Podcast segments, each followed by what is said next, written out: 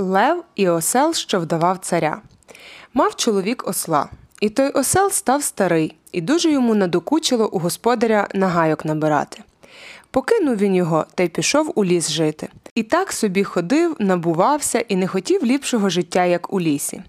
Але по лісі ходив лев, і осел, як побачив здалека лева, то не стямився і відразу впав на землю, як неживий.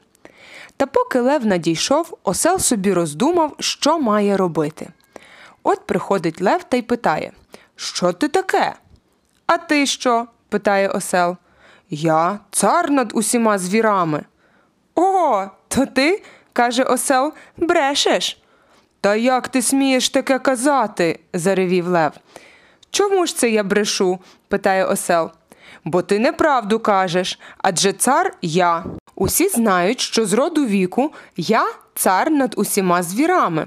Ну, коли це правда, каже осел, то ти мусиш мати якусь відзнаку. Ну, а ти маєш? уже легше питає Лев. Та певно, що маю, каже осел, і поволеньки встає, бо він говорив з левом лежачи. Підіймає він задню ногу, де акурат була нова підкова прибита, та й каже Бачиш, оце моя царська печатка. Мабуть, він таки справді цар, подумав Лев, і дуже йому встидно стало. Але надумав зробити з ослом ще одну річ. Знаєш, каже, що? Тепер зробім ще таке хто за годину більше звірів наловить, той і буде царем. От розійшлися вони. Лев пішов у ліс і зараз там зайця, там сарну, там цапа наловив, мабуть, штук із десять. А хитрий ослисько пішов на велику галяву серед лісу і там простягся, мов неживий. Очі вивалив, вуха опустив, ноги розкинув, здох та й решта. Птахи, сороки, ворони позліталися роєм до нього, зачали його дзьобати. Але осел так вправно їх по одній та по дві бив, що птахи навіть не зауважили, що їх стає дедалі менше і менше. От наловив осел птахів, схопився на ноги та й іде на призначене місце, де вони мали стрінутися з левом.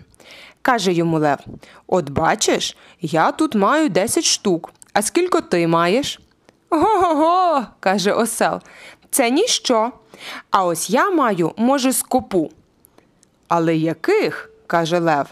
Прошу, ходи, подивися, каже осел. Я зловив тих, що в повітрі літають, а не тих, що землею ходять. Ще дужче засоромився Лев, покинув осла та й пішов у ліс. Але здибає його здалека вовк та й каже Здоров, царю! Вітає його, як царя. Але встав та й сумно каже Я вже не цар. О, та як то може бути? Ти ж відколи світ, ти нашим царем був, є і будеш. Тихо, не репетуй, каже Лев дрижачим голосом, бо справжній цар тут недалечко. А який він на вигляд? питає вовк. О, я тобі не можу й описати. Вуха, як постоли, голова, як цебер. Одне слово, страшний цар на весь світ. Просить вовк Лева, щоб ішов йому показати того царя, бо він дуже хотів би його побачити. Та Лев не хоче, бо дуже боїться. Каже вовк Якщо боїшся, то позв'язуємо собі хвости докупи. Так буде безпечніше нам разом боронитися. От зв'язали вони собі хвости докупи та й ідуть. Виходять з лісу, дивиться Лев з за грубезного дуба, акурат є цар. Каже Лев пошепки Он бачиш того страшного царя. Що? каже вовк. Хіба то цар? То дурний ослисько. А Левові почулося, що він уже близько. Як скочить він, як почне втікати, наче стріла біжить лісом і розщибає вовком по пнях, по корчах, аж з того дух пре.